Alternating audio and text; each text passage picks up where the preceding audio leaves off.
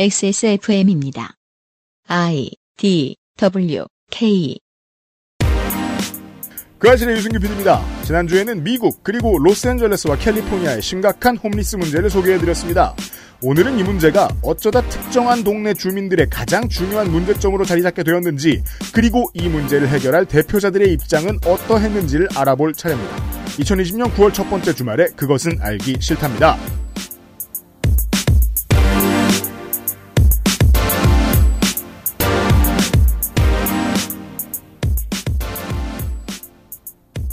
토요일입니다.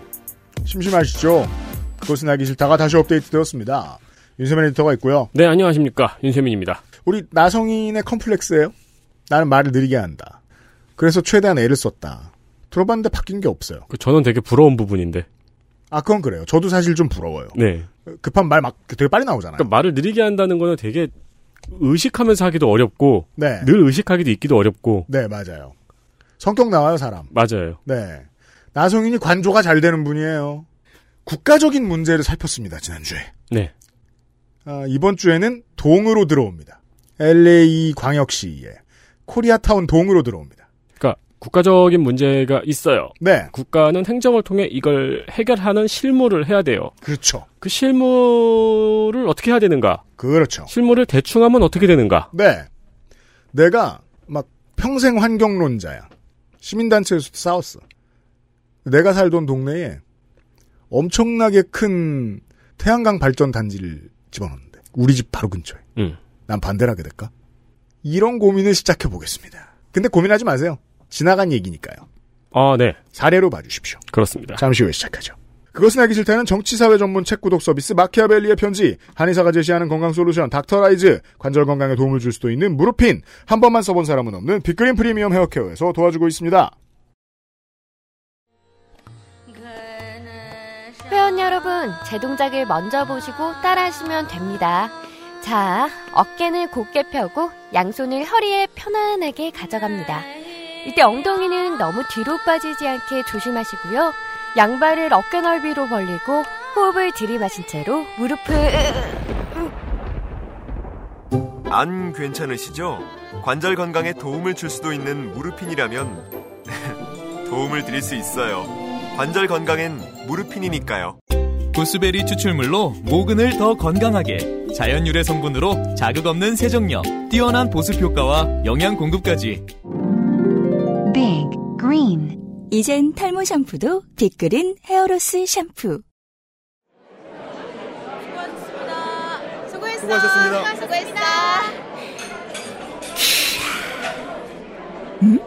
키야? 당신의 문 앞에 배송되는 정치 막 키야? 벨리의 편지 선정위원이 선정한 이달의 책 독서의 깊이를 더해줄 가이드북 독서 모임과 강좌 할인권까지 저자와의 대화 특강도 준비되어 있어요 정치발전서 여기 있는 회전초밥이라고요. 왜 막기만 먹어? 막기? 당신의 문 앞에 배송되는 정치 막기? 아벨리의 편지 선정연이 선정한 이달의 책 독서의 깊이를 더해줄 가이드북 독서 모임과 강좌 할인권까지 극단적인 주장에 휘둘리지 않는데 도움을 드릴 수 있습니다 정치발전소 자, 저희한테 이달의 마키아벨리의 편지가 왔는데요. 이달의 마키아벨리의 편지. 일단 도장을 잘 찍었네요. 제가 못생겼다고 지난달에 뭐라고 했더니. 아, 팍스 도장이요? 네. 마키아벨리지만. 노벨 경제학상을 받은 아비지트 베너지와 에스테르 디플로가 만든 힘든 시대를 위한 좋은 경제학입니다. 아따 책 두껍네요. 네, 가을은 독서의 계절입니다. 네. 그래서 정치발전소의 큐레이션, 정치사회서적 구독 서비스 마키아벨리의 편지를 구독해야 하는 이유는 가을은 독서의 계절이라서입니다. 뭐 그것만은 아닙니다. 네, 그것만은 아닙니다. 첫 번째 이제 말씀드리는 게 이번 달 책이 고가입니다.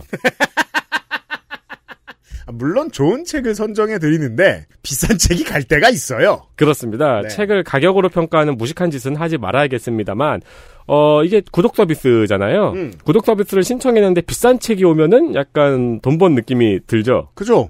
좋은 책을 읽은 느낌이 드는 것과 동시에 어, 그리고 이달의 책은 쉽고 재미있습니다. 네. 지금의 코로나 상황을 이해하고 보다 나은 미래를 가늠해 볼 수 있다랄까요? 음흠. 이거는 유명상 PD님 있으신 거죠? 네 그러니까 본인의 감상이시겠네요. 그런 것 같아요. 네. 어, 그리고 마키아벨리에서도 이제 저희의 광고주가 되었으니까 음, 추석 이벤트를 합니다. 진짜 안 됐습니다. 저희가 시키는 걸 울며 겨자 먹고 있습니다. 네. 이달에만 한해에서 9월의 책 특강 온라인 중계를 전 구독자에게 무료로 보내드립니다. 네, 원래 9월의 책 특강이 정치발전소에서 있었나 봐요. 음 있습니다. 간혹. 네. 네. 원래는 수강료가 있는 유료 강좌인데요. 음. 이 구독자분들에게 이번 달에는 이 온라인 중계 링크를 보내드리는 겁니다. 그렇습니다. 15일이 특강일이거든요. 네. 그렇기 때문에 15일 전에 신청하셔야 가능합니다. 9월 15일 전까지 신청하시면 9월에 특전을 받으실 수 있어요. 네, 그러면은 9월의 책 온라인 강좌 링크를 15일에 문자로 보내드릴 예정입니다. 예. 이제 정치발전소가 이 정도 추석 이벤트를 준비해가지고 의기양양하게 전화를 했어요. 유면상 PD 너네 추석 이벤트 한다며?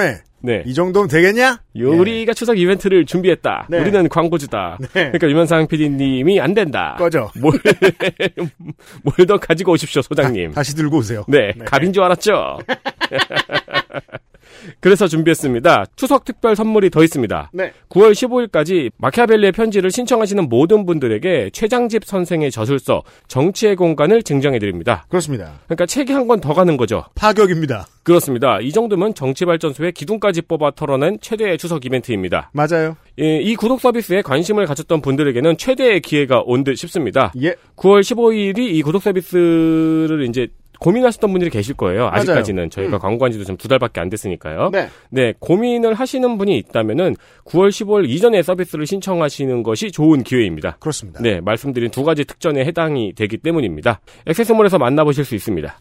이게 제가 이제 몇 달 보면서 느낀 건데 책 큐레이션을 받는 일 생각보다 편하다. 그렇습니다. 언젠가부터 우리가 그러잖아요. 뭐 하나 사는데 이틀 동안 검색하잖아요. 음. 네, 그 시간도 분명히 노동이고 꽤 유용합니다. 맞습니다. 그런 노동을 줄여드리고 좋은 책을 매달 보내드리는 마키아벨리의 편지 그렇습니다. 많은 이용 바랍니다. 네.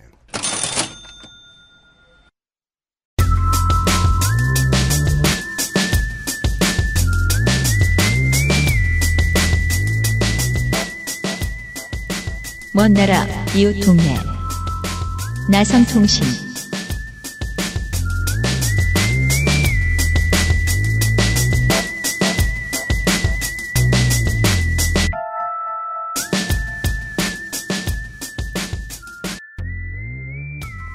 나성인 나오셨어요.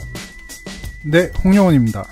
아, 우리가 지난 여름에 어, BLM 에, BLM 운동에 대해서 이야기를 하면서 이것은 이제 코리아타운의 시각에서 네. 코리아타운의 정치 이슈로서 한번 해석을 해봤었어요. 이번 이야기도 이 코리아타운의 시사 이슈 이야기입니다. 2018년 5월 2일 이게 사건의 첫 시작입니다. 음. 당시 에릭 가세트 LA 시장과 허브 웨슨 LA 시의장은 한인타운 한복판에서 기자회견을 가졌습니다. 도시에서 가장 센 정치인들이군요. 네, 주지사 제외. 당시까지만 해도 한인 미디어 중 어떤 곳도 무슨 발표가 나올지 몰랐습니다. 아, 퀵 스트라이크. 아무런 예측이 없었다. 그러네요. 그리고 그 장소에 가보니 당시 한인 사회를 대표한다는 인물들이 같이 서 있었습니다. LA 시의회 최초의 한국계 시의원 데이비드 류 의원과 로라 전 한인 회장이었습니다. 그 자리에서 가세티 시장은 LA시 전체의 홈리스 문제를 해결할 브릿지온 프로젝트라는 걸 발표합니다. 브릿지 홈 프로젝트. 브릿지홈이란 홈리스들에게 긴급하게 24시간만 잘 곳을 제공해준 시설로 거리에서 생활하는 홈리스들을 수용하기 위한 시설입니다. 브릿지홈 프로젝트의 첫 번째 장소는 한인타운이 될 것이며 한인타운의 가장 심장부라고 할 수 있는 윌쇼와 버몬트 교차로에서 몇 걸음 떨어지지 않는 공영주차장의 그 장소가 될 것이다 라고 발표가 났습니다. 아, 한인타운에 이게 이제 저 커뮤니티별로 동네가 이루어져 있다고 말씀드렸잖아요. 그러면 그 동네 사람들이 주장로처럼 쓰는 곳이 있을 거예요. 그 한복판. 네. 아, 이거를 어떻게 설명드려야 되지? 그러니까, 강남이라 그러면은 그냥 코엑스. 이런 정도예요. 그러니까 그냥- 아예 제일 심장부요. 네, 딱 중앙, 딱 정중앙. 제일 많이 가는 곳. 음. 이런 곳입니다. 교차로 바로 한 몇 걸음 떨어지지 않는 곳에 이제 LA 총영사관이 있으니까요. 어. 한국 LA 총영사관. 네. 네. 여기에 덧붙인 것은 24시간만 자는 곳이기 때문에 정말 긴급한 임시 쉘터이며 65개 정도의 침대가 들어설 것이다. 그리고 대부분은 여성 홈리스들을 수용할 것이다. 라는 말이었습니다. 그건 뭐 디테일이군요. 네. 물론 이러한 정책은 사회적 약자를 보호한다는 측면에서 굉장히 좋습니다. 음. 특히 여성 홈리스들은 성폭력 등에 노출돼 있고 거리에서 생활을 이제 남성 홈리스들보다 더 힘들어할 것이기 때문입니다. 시급한 시설. 네. 보통 이런 시설을 짓는다는 발표가 나오면 장소라던가 가부에 대해서 주민들의 동의 절차를 거치는 것이 대부분이지만 미국은 더 많을 것 같아요, 그게. 네. 예. 이 발표 전까지 모든 것들이 극비에 붙여졌습니다. 아, 이게, 이것이 정치적 이슈가 되는 이유지요. 네. 사람들의 생활 권역의 가장 중요한 곳에 어떠한 중대한 변화를 하기로 했는데, 주민들은 싸그리 몰랐다. 완전히 그냥 주민들의 입장에서는 진짜 누가 등에 칼을 꽂은 것 같은 느낌일 수 있죠. 네. 왜냐하면 전혀 모르는 사이에 갑자기 언론에 팍 노출이 됐으니까. 원래 미국의 행정이 이렇게 박정희 때처럼 그냥 딱 해가지고 탕 하고 하는 행정이 아니잖아요. 바람은 네. 아니죠. 이런 거를 어, 의견을 모으느라고 오히려 긴 시간을 쏟아붓는 쪽에 가깝죠. 음. 이게 이제 그, 지금부터는 우리가 지난 시간에 들으셨던, 어, 마약과 홈리스 문제를 떠나서, 지역에 들어오는 어떤 중요 시설에 대한 이슈로 생각을 해보시면 동해안에서 오래 사신 청취자 여러분들이 조금 더 이해하시기가 편하실 겁니다. 발전 시설, 네. 원전 네. 이런 문제에 대해서 주민 투표하지요. 그렇죠. 그래서 국가가 말을 안 들을 것 같다. 국가가 그 절차를 잘 안 지키는 것 같다. 그러면은 막 무소속 시장을 뽑기도 합니다. 사람들이 승질나니까 음. 삼척시처럼 네. 아니면은 지금의 저 포항이나 울산처럼 그 원전 폐쇄하느냐 마느냐를 가지고 시민들이 다 들고 일어나기도 해요. 왜 어떻게 결론이 나와도 수긍하라면 할 순 있는데 절차를 거쳤어야지. 음, 그렇죠. 예. 이거 막 주민들 반대 이거 설득하는 데만 몇 년 걸려가지고 뭐 결국 뭐 공원을 하나 짓는다든가 뭐 그런 식으로 합의를 보잖아요. 지하에 주차장을 놓는다든가 그런 식으로. 그런 식이 많습니다. 그래서 기자들도 당연하게 이제 당연한 의문이 뭐였냐면 어 그럼 공청회는 언제 하세요? 이렇게 물었던 거죠. 그랬더니 시장과 의장 둘 모두 공청회는 하지 않고 그냥 빠르게 건설에 들어갈 거다라고 말했습니다. 그건 진짜 바- 말 그대로 박정희 때처럼 짓네요. 근데 여기서부터 그럼 이 발표를 한 사람들은 누구인가? 이 사건의 주요 플레이어들을 소개해 보겠습니다. 알겠습니다. 네. 주요 플레이어 1번 에릭 가세티 LA 시장입니다. 가세티 시장은 어떻게 보면 전형적으로 민주당의 정치인으로서 갖춰야 하는 모든 조건을 다 갖추고 있는 사람입니다. 뭔데요? 일단 LA 토박이로 태어났습니다. 음. 그리고 라틴계입니다. 장점인가 봐요. 어, LA는 라틴계 인구 비율이 워낙 높기 때문에 당연히 장점이죠. 이게 저 나성인을 보고도 느끼는 점인데 상당수 LA의 문화가 이제 그 LA를 그 축구 도시다 미국에서 대표적인 네. 그렇게 부를 수도 있게 해주는 것 같아요. 그렇죠. 축구 열기가 높아요. 이것은 라틴계의 영향이 크죠. 아 그렇구나. 네. 아, 제가 그, 얼마 전에, 뭐, 몇 년 전 새로 생긴 축구팀 LAFC의 서포터인데, 네. LAFC가 팀이 생기고 나서 맨 처음으로 영입한 선수가 까를로스 벨라라는 선수입니다. 네. 이 선수, 이 멕시코 국가대표팀의 에이스거든요. 그렇죠. 그리고 나서 뭐 온 도시가 폭발했죠. 음. 네. 그럴 정도로 이제 그 남미 문화와 남미 사람들이 이제 강하게 이제 영향력을 끼치고 있는 곳이 바로 LA입니다. 음. 그러니까 전 세계적인 축구 스타들이 ML 저 뭐냐 MLS 오면 갤럭시 가는데 네. LA는 무슨 돈이 있어서 그런 스타들을 데리고 올까? 충분히 사람들의 관심이 있다는 거겠죠. 그렇죠. 네. 갤럭시에는 예. 또 그 하비에르 에르난데스 네. 이름 맞나? 치차리토라고 보통 그렇죠. 불리는 네. 네. 네, 그 멕시코 선수가 있죠. LAFC는 서울로 따지면 이랜드 FC 같은 정도의 팀인데 네, 네. 돈을 들여서 멕시코 국대 에이스를 데리고 올 정도다. 네. 음. 그리고 가세티 시장의 아버지는 LA시 검사를 했던 길 가세티입니다. 2세네요. 네. 그러니까 이미 태어날 때부터 정치적 기반이 있었던 거죠. 음, 이분이 이제 콜롬비아 대학교에서 정치학과 도시계획학을 전공했고 음. 이 이거 이제 저 제 그 팟캐스트 제가 출연했던 분량을 열심히 들으셨던 분이면 당연히 기억할 이름 음. 로즈 장학생. 로즈 장학생 무슨 저 주의 음악 이런 거라도 만들어야 되겠어요. 근데 로즈 장학생이라는 말을 들으면 멀리 뒤 뒤통수에서 그 뭐냐 앰뷸런스가 오는 소리가 들려요. 길을 비켜라. 네. 로즈 장학생으로서 옥스퍼드에서 공부했습니다. 음. 이제 지난번 중간선거에 대한 방송에서도 얘기했는데 로즈 장학생은 최고 엘리트에만 주는 이제 칭호고 네. 앤디김을 이야기할 때 그가 로즈 장학생이란 경력이 백악관에서 일했던 경력보다 더 돋보인다 말씀드렸습니다. 음. 이제 미국 내 최고 엘리트들의 산실인 이 곳에서 에릭 가세티는 같이 로즈 장학생이었던 현재 부인을 만났습니다. 그리고 이제 이후에는 런던 전경대에서 민족과 국가주의에 대해 공부해서 박사학위를 땄습니다. 그렇군요. 네. 이후에는 대학에서 학생들을 가르치기도 하는 등의 활동을 하다가 2001년 처음으로 LA 시의회 보궐선거에 나가서 당선이 됩니다. 이후 의정 활동을 하면서 시의장을 맡을 정도로 LA 정계에서 강력한 힘을 발휘해 나갔습니다. 2013년 그는 전임 시장인 안토니오 비아라이고사가 임기 제한에 걸려서 불출마를 할 수밖에 없게 되자 1년 6개월 전에 일찌감치 출마를 선언하고 무난하게 LA 시장에 당선됐습니다. 네. LA 시장까지 거의 로얄 로드네요. 네. 어, 엄청난 엘리트, LA 토박이, 라틴계, 뭐 그야말로 갖출 건 다 갖춘 모태 정치인이라고 해도 할 말이 없을 정도의 스펙입니다. 그렇게 캘리포니아를 바탕으로 승승장구하던 그는 2018년 초반까지만 해도 민주당의 대선 경선 후보로 자주 거론됐습니다. 네. 2017년에는 본인 입으로 2020년 대선을 고려하고 있다고 이야기하기도 했습니다. 음. 미국 정치에는 전국적 인지도라는 것이 있습니다. 음. 왜 한국에도 비슷하게 이제 지역구 국회의원들이 전 국민의 뇌리에 자신의 이름을 가로새기는 순간이 있죠. 그렇죠. MS 뭐 MS를 아니 오피스를 왜 MS에서 사요 같은 순간들이 있죠. 그렇죠. 네. 네. 미국에도 비슷한 개념이 있고 미국에서 제일 큰 도시의 시장이라는데 대부분의 경우는 미 전역을 아우르는 인지도를 갖기는 힘듭니다. 이제 따라서 연방 정치 무대에 등장을 할 때는 화려함이 필수적입니다. 아마 이렇게 삼바 저기 무용단과 함께 국회에 네. 출석할 때 뭔가 이슈 파이팅을 한다던가 어떤 부분이 분명히 이제 전국적인 미디어에 주목을 받을 수 있는 부분이 필요하겠죠. 음.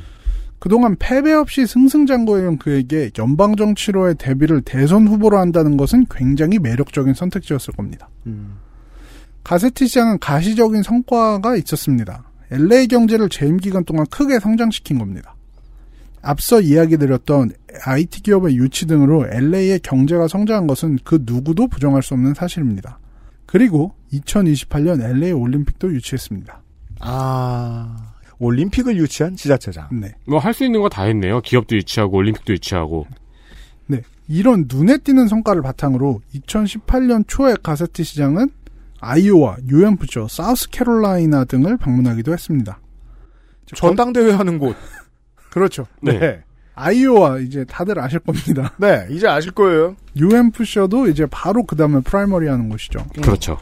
겉으로는 민주당 후보의 지원을 간 거지만 그곳에서 지지세를 끌어모으기 위한 활동이었습니다. 얼굴 비치는 일. 네. 음. 그 제가 이제 그 올 여름에 계속해서 이야기했던 그 박주민 의원은 지금 얼굴 비치러 다니는 거다. 네. 예, 요런 거 같은 거죠. 어, 물론 회의론도 있었습니다. 시장에서 대권에 바로 도전하는 것은 지나치게 급을 확 올리는 것이 아니냐는 의견입니다. 아, 뭐 이번 경선 민주당 경선으로 말할 것 같은 뭐 피트 부티제지 시장 같은. 네, 네. 음. 근데 그 정도의 인기라든가 그 정도의 영향이 있었다는 거네요. 네, 그렇죠.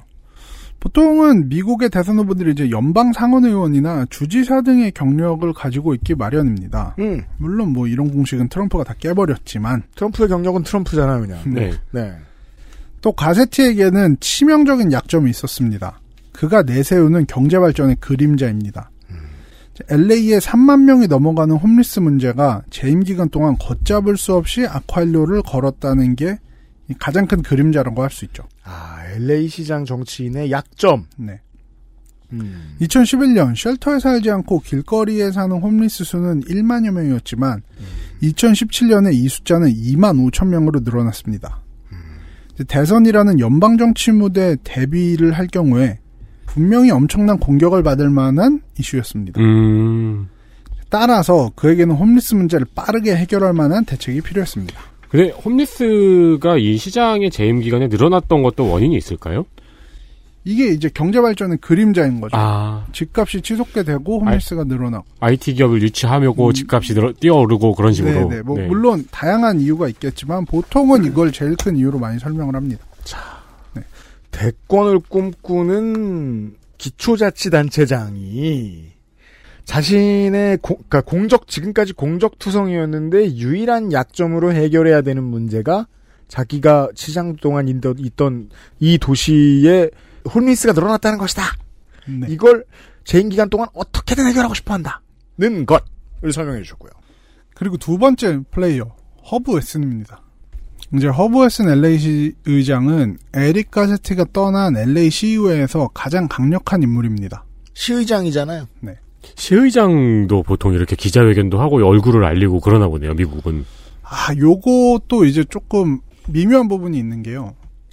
이제 정치 무대가 있는 게 한국은 뭔가 이제 수직 계열화처럼 아, 네. 시의회, 막 뭐, 도의회, 뭐, 뭐, 그 다음에 이제 국회의원 이렇게 돼 있지만, 미국은 워낙 정치적인 레벨이 많잖아요. 뭐, 음. 주회 상원, 주회 하원, 뭐, 시의회, 뭐, 연방 상원, 연방 하원 이런 게 있다 보니까, 그 사이에 명목상에는 더 상위 기관임에도 불구하고, 더 밑에 있는 사람들이 권한이 많을 때도 있어요. 음. 이제 대표적인 것이 LA 시의회인데 한마디로 얘기하면 정치인한테 힘이라는 거는 자기가 얼마나 예산을 좌지우지할 수 있고 얼마나 권한을 좌지우지할 수 있냐잖아요. 네.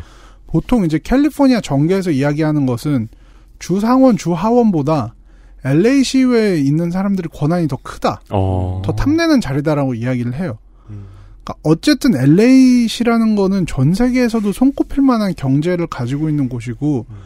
여기서 정책을 결정하는 이 시의회 사람들은 워낙 뭐 권력이 크다고 할 수 있죠.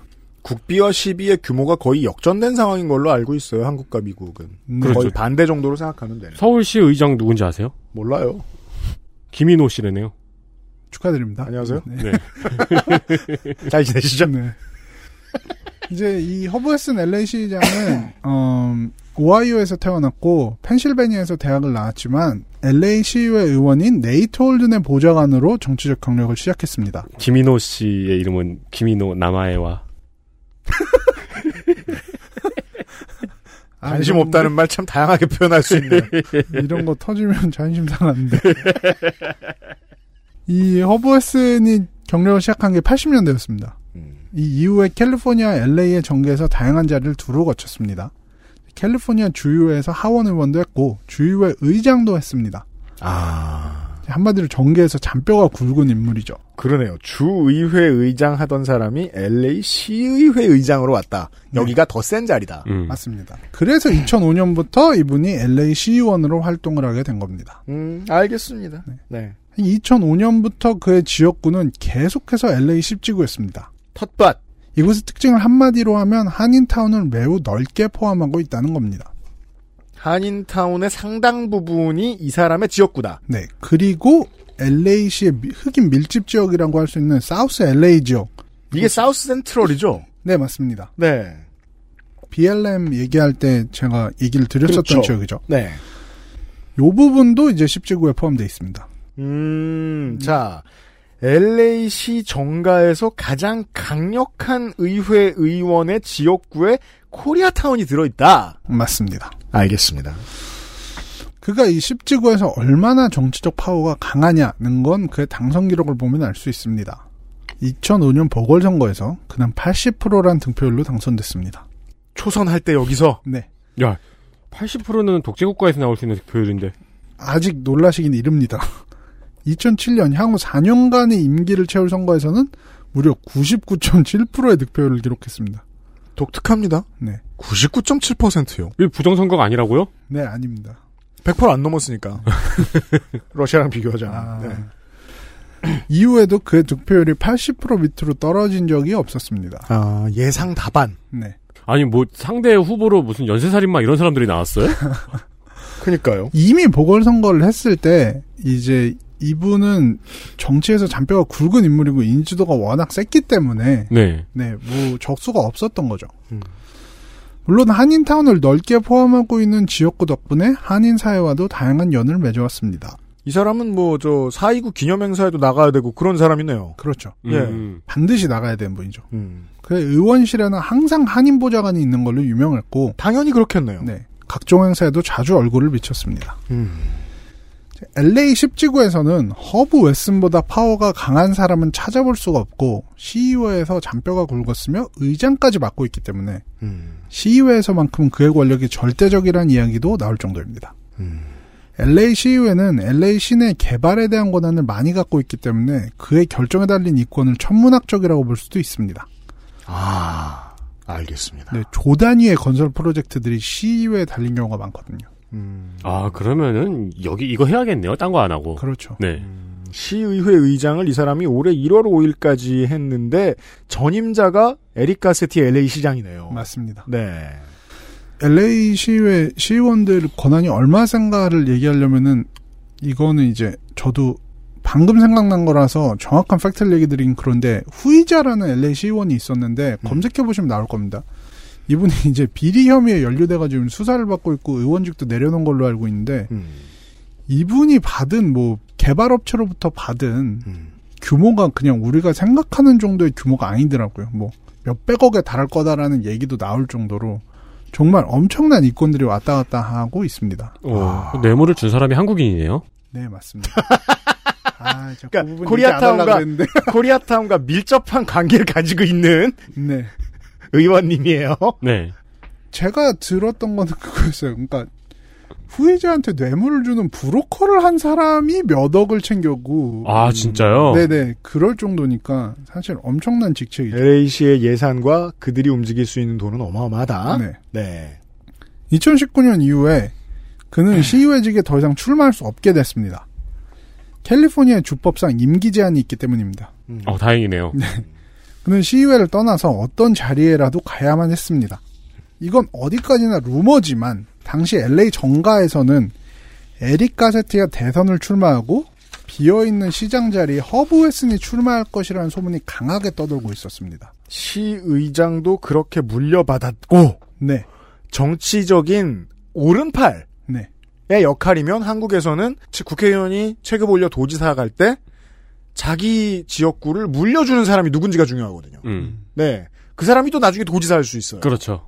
얘기하셨듯이 이미 뭐 LA 시장 자리를 물려받은 적이 있기 때문에 시- 이 시나리오 매우 자연스럽게 들렸습니다. 음. 이제 둘의 정치적 동맹 관계가 아주 굳건하다는 것은 의심할 바가 없는 것 같습니다. 그러니까 네. 제일 센 둘이 손잡은 거네요. 네. 음. 이제 제가 2018년 허브웨슨을 인터뷰한 기사를 본 적이 있었는데 네. 이제 거기서 기자분이 꽤 날카로운 질문을 날렸습니다. LA 시장 후보로 거론되고 있는데 이에 대해 어떻게 생각하냐 했더니 이제 허브웨슨 정말 정치인으로서 이거보다 모범은 있을 수 없다 싶은 답을 해서 저를 놀라게 했습니다. 이런 답을 잘 하는 정치인이 없나 봐요, 그 동네에. 네. 음. 그가 한 말을 그대로 옮기겠습니다. 사람들이 절 시장 후보로 생각하는 것 자체가 영광입니다. 하지만 저는 LA 시의회 의장이며 현재 한 일에 집중하고 있습니다. 선출직 공무원에게 제가 할 수 있는 단 하나의 충고가 있다면 이것입니다. 만약에 지금 하는 일과 다른 자리에 선출되고 싶다면 현재 하는 일을 제대로 하세요. 네. 근데 한국에선 이런 대답 많이 하잖아요. 특히 운동선수들이 많이 하죠. 그러니까 이런 대답하면 이제 기자가 아 그러니까 잘 알겠고요. 그래서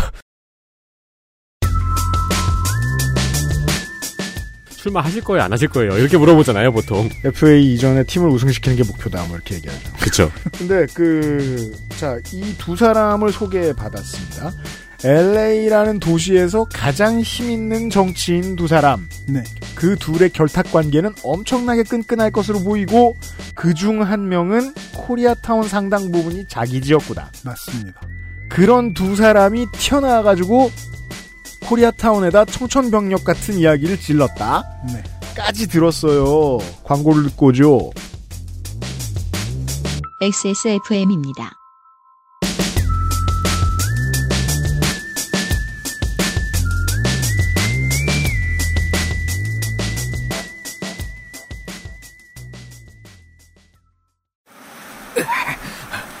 어, 이봐 이봐 아, 미안해 내가 잘못했다고 그냥 남들 쓰는 대로 아무거나 쓰면 되는 줄 알았는데 당신이 이렇게 힘들어할 줄은 진짜야 그런 게 있는 줄 나는 몰랐다고 그렇다고 이런 식으로 나한테 이별의 통보를 하는 거야 가지마 이제부터 잘할게 어?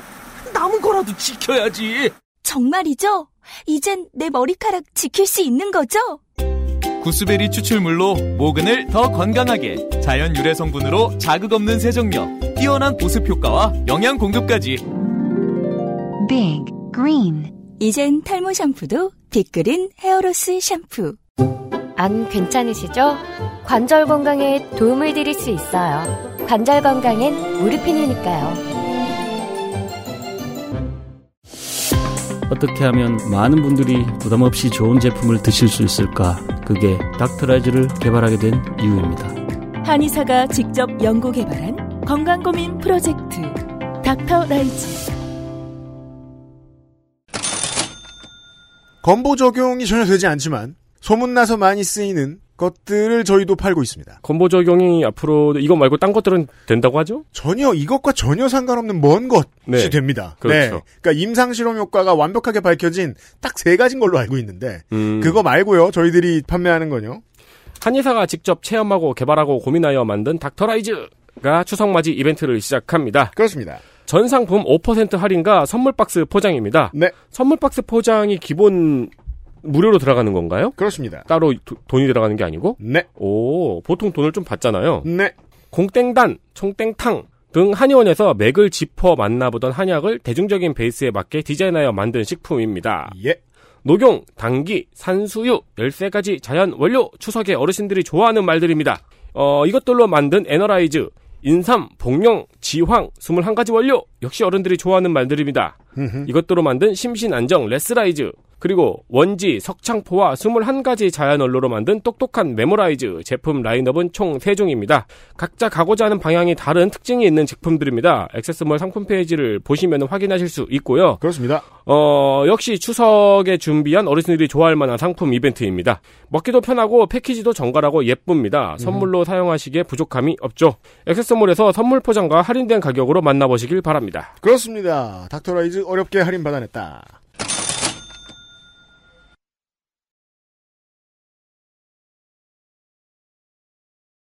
자, 광고를 듣고 와서 나성인을 만나고 있습니다. 제가 지금 이 코리아타운의 지도를 보고 있습니다. 코리아타운 위쪽은 이제 윌셔 센터, 리틀 방글라데시. 그리고 그 코리아타운 바- 그 코리아타운의 북쪽에 해당하는 하- 사실상 코리아타운의 한복판에 해당하는 큰 대로가 윌셔 노르망디입니다. 윌셔 블러바드라고 써 있고요. 이곳을 사이에 두고 라디오 코리아 AM 라디오 방송국인 라디오 서울 그 유명한 BCD 순두부 어! 아, 북창동 얼마 전에 네, 순두부 창업자분이 돌아가셔가지고. 아, 진짜요? 그렇군요. 그렇군요. 나왔었죠, 네. 네. 거기는 저 뭐냐 이세 난 이런 거 안 생겼나 모르겠습니다. 원래 큰 식당들은 두 개로 찢어지고 이러거든요. LA 타임즈에도 부고 기사가 났었어요. 네. 네. LA의 이 그 한식 패스트푸드점으로 유명한 불고기 헛. 어, 유명한 한국 이름 붙어 있는 곳들이 상당히 많이 있습니다. 카페벤에도 있군요.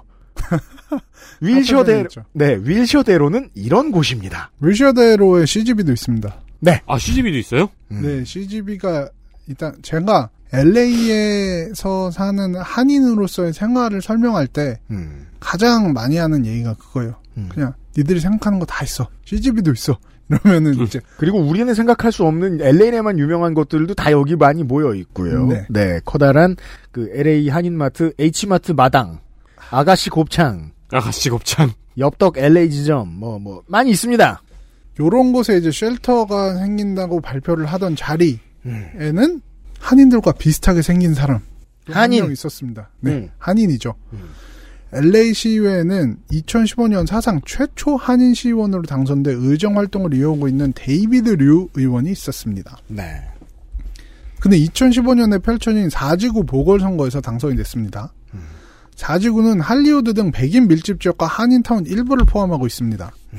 유권자의 75% 이상이 백인인 지역입니다. 아, 25% 중에 몇 퍼센트가 한인이고, 네. 75%는 백인인 지역에서 당선된 한인 데이비드 류시 의원. 네. 하지만 당시 류 의원이 당선될 수 있었던 배경에는 한인표가 많이 작용했다고 알려져 있습니다. 캐스팅 보트죠. 네. 당시 선거는 역사에 꼽을 정도로 낮은 투표율을 보였습니다. 그런데 사상 최초의 한국계 시의원을 배출하자는 한인 사회에 바람이 있었고 지역구에 사는 한인들이 대거 투표에 참여해서 그의 당선에 크게 기여했습니다. 이제 전체 투표율이 낮은 상태였기 때문에 한인들의 표가 더 큰 영향력을 발휘한 것입니다.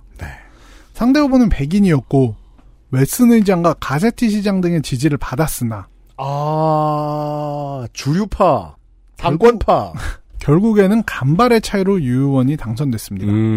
그럼 원래 미움받을 텐데. 그렇죠. 근데 또 안에 들어가면 막상 친하게 지내더라고요. 네. 아, 그런 경우도 있죠. 허브 웨슨한테 인터뷰에서 막 그런 식으로 이제 좀 누가 짓궂게 물었어요. 한인 기자가 막너 류원 반대편에 서지 않았냐. 음. 그랬더니 아 그건 다 옛날 얘기고 지금은 류 의원이 나한테 한인 보좌관 소개해줘서 내가 채용도 했고 워낙 음. 친한 사이다만 이렇게 얘기를 하더라고. 아니 소장파하면 줄을 잘못 썼으면 그 당선됐어. 뒤늦게 줄 빨리 쳐야죠. 그렇죠. 엄청 열심히 하겠죠. 어, 이거 저격수 류- 가야죠. 저격수. 네, 류 의원은 저격수 가야죠. 막. 네. 같이 막 밤새 술 마시고 순두부집에서 마지막 해장하고. 그렇죠. 아 좋죠. 아니면 이제 흑인들이 좋아하는 소울푸드 음식점으로 가는가. 그렇죠. 음, 음. 네.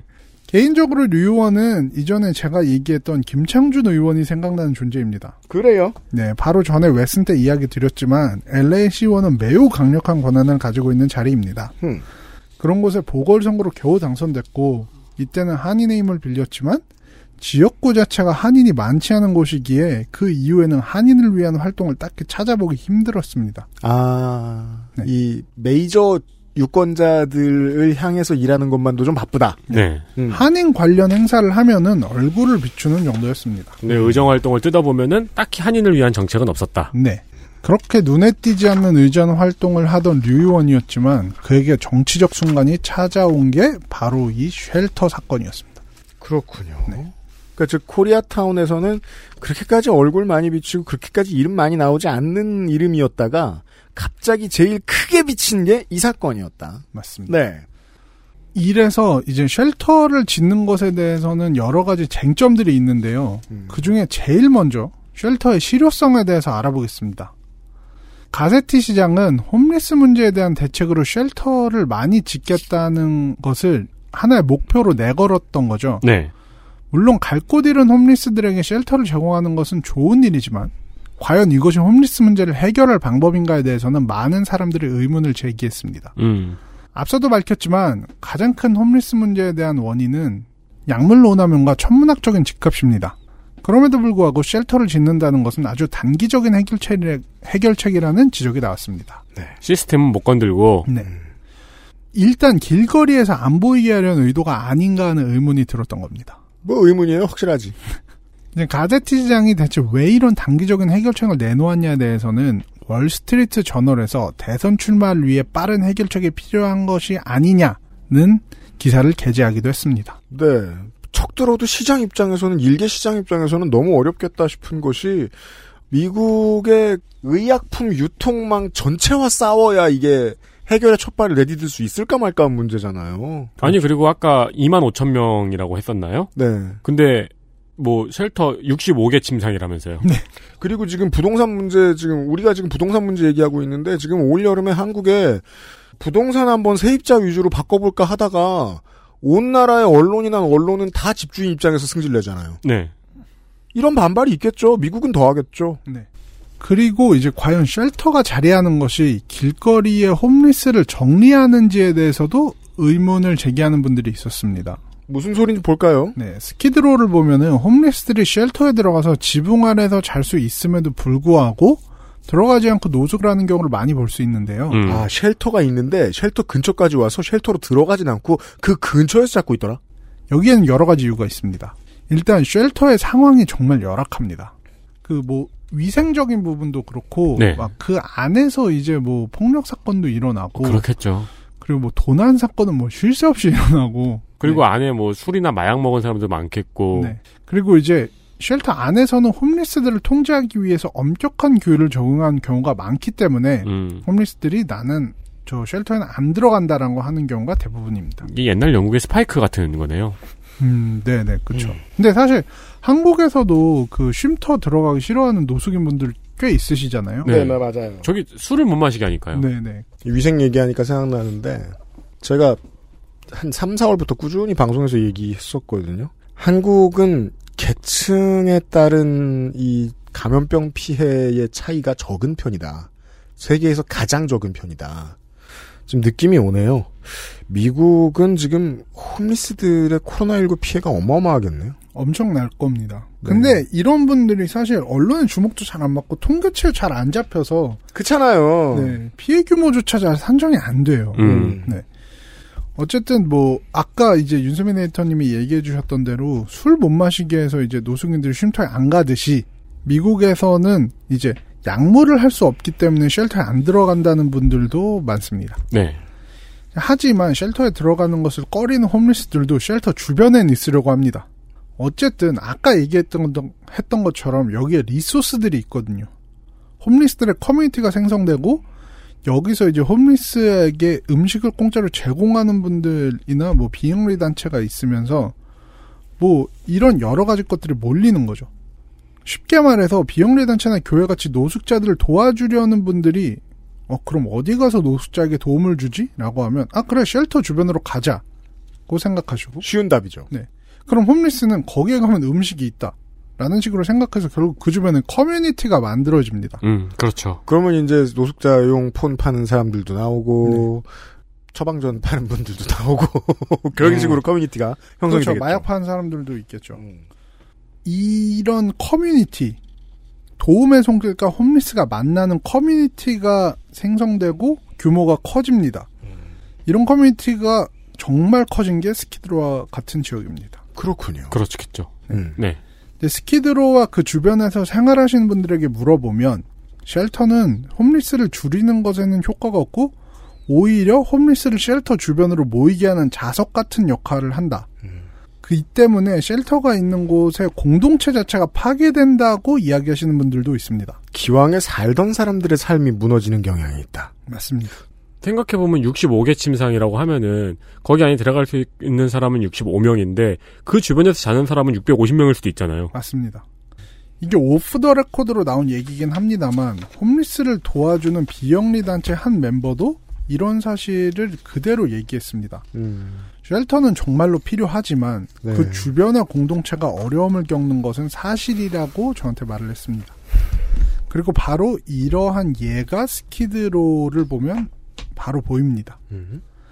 그러니까 결국에는 홈리스 쉘터를 짓는 것은 홈리스를 줄이는 것에 대한 제대로 된 대책이 아닐 뿐더러 주변 커뮤니티에 피해를 준다는 주장이 어느 정도는 설득력을 가질 수 있는 겁니다. 물론 쉘터가 필요하다고 주장하는 사람도 많습니다. 어, 그럼요. 네.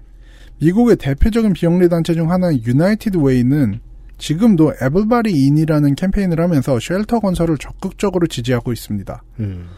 이분들은 이제 홈리스가 쉘터를 통해서 재활을 할 수 있다고 이야기를 하고 있습니다. 실제로 그런 프로그램을 돌리는 단체겠죠. 네. 사실 이 부분에 대해서는 아직도 굉장히 논의가 분분하고 실용성 실효성에 대해서는 많은 사람들이 감론을박을 하고 있습니다. 하지만 제가 앞에서 드린 말씀들은 한인 사회가 갑자기 결정된 쉘터가 과연 실효성이 있는지에 대한 설명을 전혀 듣지 못한 상태였고 이게 제일 중요하죠. 네. 이에 대한 설명을 요구하면서 나온 이야기들이다는 점을 감안해 주셨으면 좋겠습니다. 이게 이제 제가 현대의 보수 정치인들에게 가장 답답한 지점이에요. 보수는 겁을 먹어서 현명해질 수 있어요. 그러면 내가 겁먹었을 때 주의해야 할 지점들에 대해서 정치적으로 올바른 메시지를 자꾸 내놓으면서 설득을 해야 되거든요. 올 여름에 지금 설득을 열심히 했더니 사람들이 지금 통합당 지지 올려줬잖아요. 한국에서는 그러고 있습니다. 근데 이런 류의 문제 같은 걸 생각을 하면 이 노숙자 쉘터 같은 문제를 생각하면 아니 모여서 재활도 하고 도움도 줘야지.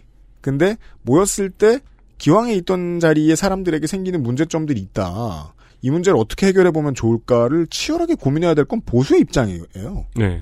근데 그 목소리는 안 내고 자꾸 혐오만 내뿜어내잖아. 예.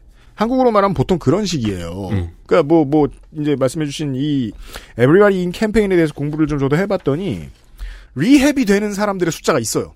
사회로 다시 돌아가. 네. 근데 그 숫자만큼 쉘터가 동일하게 에딕트가 되는 사람들의 숫자를 늘리고 있다는 거예요. 아, 진짜요? 이걸 양쪽을 다 얘기를 해줘야 되는 거 아니냐는 거예요. 쉘터에 왔기 때문에 마약에 중독되는 사람들 수도 있고, 쉘터에 와서 리헵을 하는 사람들도 있다. 그리고 쉘터가 있었기 때문에 그 전에 비해서 동네 원주민들이, 동네 주민들이 피해를 받는 규모도 있다.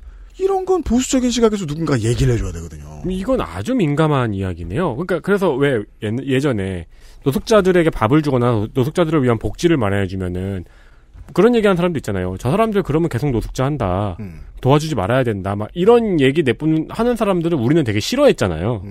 근데 그거랑 비슷하게 되게 민감한 이야기네요. 그거는. 그러니까 보수가 똑바로 작동을 하지 않으면 시민들이 보수적인 목소리를 대신 내야 돼요.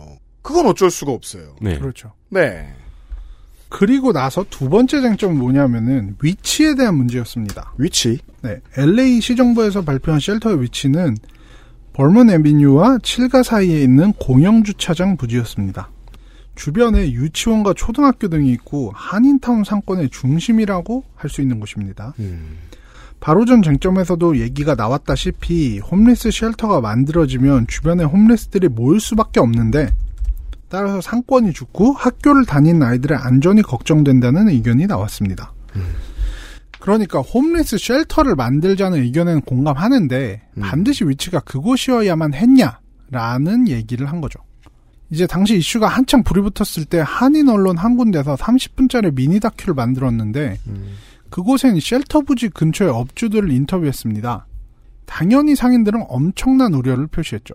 자, 제가 지금 보고 있는 곳이 맞다면, 어, 윌셔 버몬트대로의 이 파킹랏이 있는 곳에는, 보니까, 아, 한국인이 운영하는 게임기 판매점, 게임스탑이 있고요. 어, 요거트 테이크아웃 하는 요거트랜드가 있고요. 중학교가 아, 있는데, 그거보다는 이제 그 윌셔대로 건너서 네. 있는 곳입니다. 아, 그래요? 네네. 음. 그 근처에는 뭐가 있냐면은 아 여기는 한인타운 맛집 중에 맛집이죠. 음. 고바우. 고바우. 네 거기는 이제 보쌈이 정말 맛있습니다. 고바우 있고 음. 유천냉면 아직도 있는지 모르겠네요.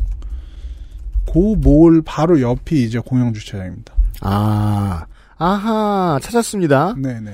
고바오 한식당이 있고, 부천 감자탕이 있고, 그런 곳이군요? 네, 예, 예, 예. 그리고 그 바로 옆이 이제 굉장히 큰 주상복합 건물인데 거기에 이제 뭐 네일샵도 들어가 있고 뭐 치킨 파는 곳도 있고 음. 네. 스타벅스도 있고 네. 한국 고깃집인 무대포 2호점이 있어요. 아. 오비베어도 있어요. 오비베어. 아 오비베어 맛있죠. 서울, 예, 한국에 잘 없는데, 이제. 여튼. 네. 오비베어는 통닭이 정말 맛있습니다. 네. 어쨌든 이런 위치 때문에 상인들이 걱정을 하셨던 거고요. 음. 물론 여기에는 깔려있는 이야기가 있습니다. 전체적인 맥락을 살펴봐야 하는데 가세티 시장은 LACU와 협력해서 LA에 있는 시의원들의 지역구마다 하나씩 브릿지홈을 설치하기를 원했습니다. 네. 그리고 이렇게 이 얘기하자면 시 레벨이긴 하지만 행정부와 이제 입법부의 이제 콜라보레이션이잖아요. 음. 이런 협력을 할 때는 당연히 의장부터 나서야겠죠. 그래서 첫 바따로 걸린 게 코리아타운이 됐군요. 아. 물론 여전히 겸연쩍습니다. 해당 시의장의 지역구는 코리아타운만 있는 게 아니고 나머지 75%는 백인들 사는 데인데 왜 거긴 가만두고 여기냐? 그렇죠. 라는 게 일단 코리아타운 시민들이 처음으로 꼭지가 돌았던 문제였을 것이고 아, 그 부분 좀 다른 게 네. 백인 75%는 유의원이 사는 4지구고 아, 그렇군요. 여기는 이제 이 부분을 얘기 드릴게요. 허브웨슨이 아프리카 이게 미국인이고 네, 허브웨슨 아프리칸입니다. 네. 지역구에 사우스 LA 지역이 있고 흑인 인구가 강력한 지지 기반을 형성하고 있습니다. 사우스 센트럴에는 지울 수 없었겠군요. 네. 그런 부분을 이제 10지구에 어쨌든 반드시 쉘터가 확정적으로 설치돼야 하는 상황인데 네. 아, 정치입니다, 정치. 왜 한인타운이냐? 정치네요, 정치. 네. 이런 얘기죠, 이제. 지금까지 한인사회의 친구인 척 하더니 한인타운에 불이익을 주는구나. 음. 라는 식의 불평이 나왔습니다. 그렇겠네요. 물론, 한인타운이라는 입지를 선정하는 것은 노숙자의 수 등을 기준으로 했다는 허브웨슨 시장의 발표가 있었습니다. 음. 이제 방금 전에 나온 이제 비판이 전적으로 맞다는 것은 아닙니다만 음. 충분히 의심이 들 수 있는 상황이었습니다. 그러게요. 여기군요. 이 총영사관 살짝 밑에 있는 주차장. 청룡사관에서 보면은 대각선이죠. 아, 아, 이 주차장이군요. 그러면은, 네. 음. 이거 구글맵에서도 여러분이 찾아볼 수 있습니다. 네. 그 맛집찌개 그 거기 그쪽 블럭이 아니라 거기서 맞은편. 아무튼 자 우리가 지도를 지도를 보고 있고요. 네. 어, 커뮤니티 활동을 열심히 하시거나 아니면은 시의 정치 돌아가는 것에 대해서 관심이 좀 많은 이제 코리아타운의 어른들이 계세요. 뭐 유튜브도 운영하시고 자기 기고도 하시고 뭐 그런 분들 계세요. 그런 분들 말씀을 이렇게 그런 분들의 입장에서 이 사건을 한번 정리를 해볼 수도 있겠네요. 이제 좀 얘기를 들어보니까 시장은 어떻게든 나쁘게 말해보죠. 홈리스를 안 보이게 만들어야 돼. 수치상 홈리스가 뭔가 보호받고 있는 것 같은 척이라도 해야 돼. 그래서 자신의 정치적 후배들, 자신의 정치적 영향력에 있는 LA 시의원들, 아마 주로 민주당 소속들에게 압력을 넣고 있겠죠? 야, 너네들 동네마다 다 쉘터 하나 집어넣어. 자리 찾아봐. 어떻게든 숫자 줄이고, 시가 협력하고 시가 뭔가 해결하려고 하는 모습을 보여줘야 돼. 괄호 열고. 그래야 내가 대선주자가 될 수 있으니까. 음. 그래서 내가 시장 자리를 물려줄 것이 확실해 보이는 정치적으로 가장 가까운 오른팔인 국회의원을 먼저 불렀어요. 시의원을 먼저 불렀어요. 시의장이야 그게. 시의장의 지역구에는 코리아타운이 들어가 있어요. 아 그래 뭐 저기다 줄 서야 되겠지. 근데 그래도 일부인 다수의 흑인이 살고 있는 곳이 아니라 아, 한국인이 살고 있는 굳이 이곳에 들어온 걸 사정이 다 보이고 속이 빤히 보인다면서 부하가 치밀어 올랐겠네요. 이거에 대해서 저는 뭐 확정적으로 이야기를 하고 싶진 않아요. 이런 정치적 계산이 쫙 있었다. 근데 그런 정책 계산 고려하고 보면은 되게 그림이 잘 맞아 들어가는 것도 사실입니다. 네. 네. 그럼 앞으로 모든 지역구의 민주당 시의원들이 다 쉘터를 들겠다면 어떻게 할까? 그 사람들은 모여서 주민투표 다 하면 20년 걸린다, 30년 걸린다 이러면서 주민투표 안 하고 해결할 방법을 생각했을지도 모른다. 왜냐면은 자기가 대선 출마하기 전에 뭔가 결과가 나와야 되니까요. 그렇죠. 근데 주민투표를 하면 2020년 대선 출마 전에는 아무것도 안 나오니까. 그렇죠. 그러면 이제 이런 불평이 나오는 거예요. 이것들이 한인들이 큰 소리 안 친다고 우리부터 저러는구만. 그렇죠. 라는 생각이 들었겠네요. 자, 지역 정치의 입장에서 이 이슈를 들여다보고 있어요. 다음 시간에 결론을 얘기를 해보겠습니다. 어, 흥미롭습니다. 네. 네. 어, 나성인 다음 시간에 다시 봬요. 네. XSFM입니다.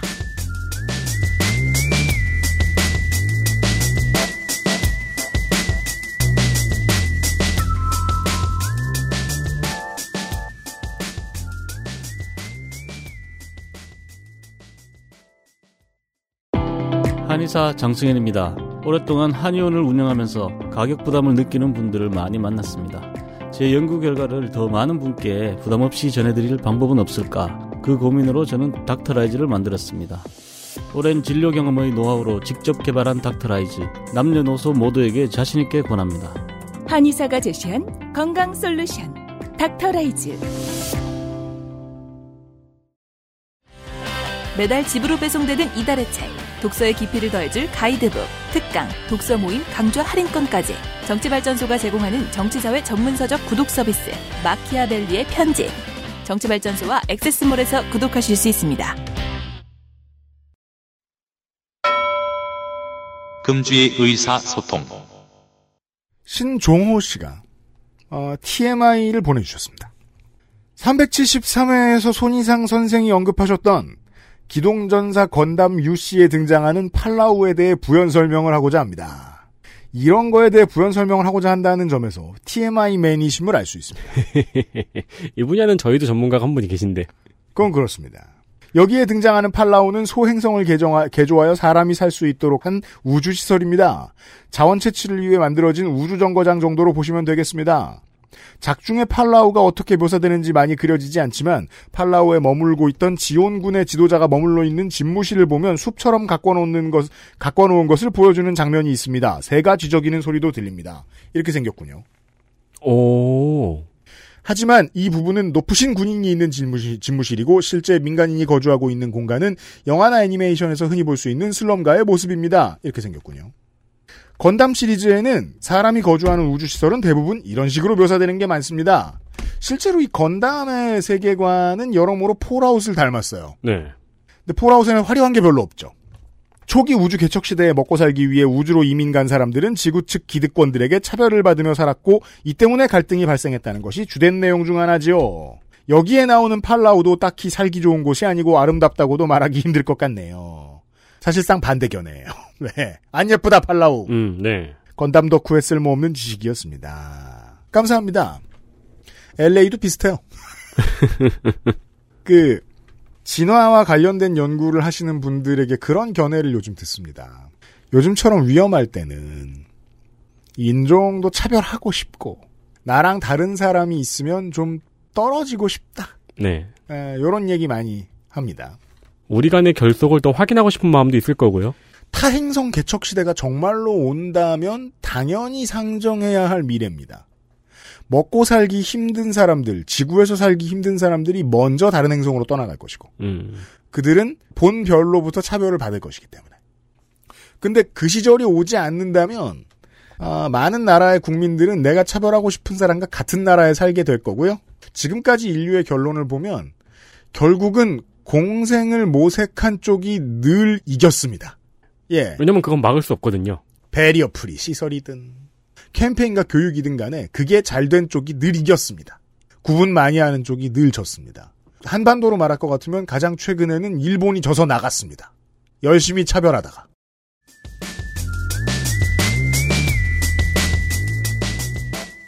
전 나성인의 자가격리 썰 들으면서 뭡니까? 차 선생님의 존재를 알게 됐잖아요. 네. 아 자가격리하는 사람들은 그렇게 관리해주는 공무원분들이 있구나라는 거 그때 처음 알았잖아요. 아, 맞아요. 그리고 지난주에 보니까 그분들이 고생을 엄청 한다는 내용의 뉴스들이 있더라고요. 맞아요. 스트레이트에서 아주 충격적인 게 나왔죠. 네. 예.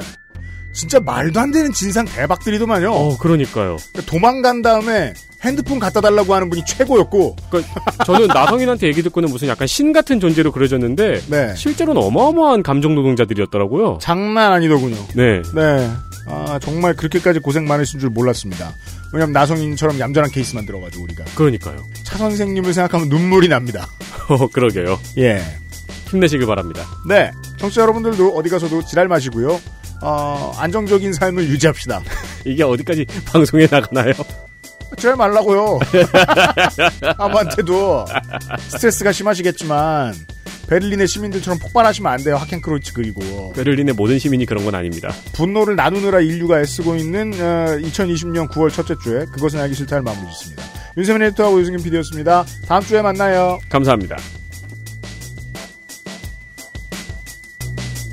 XSFM입니다. I D W K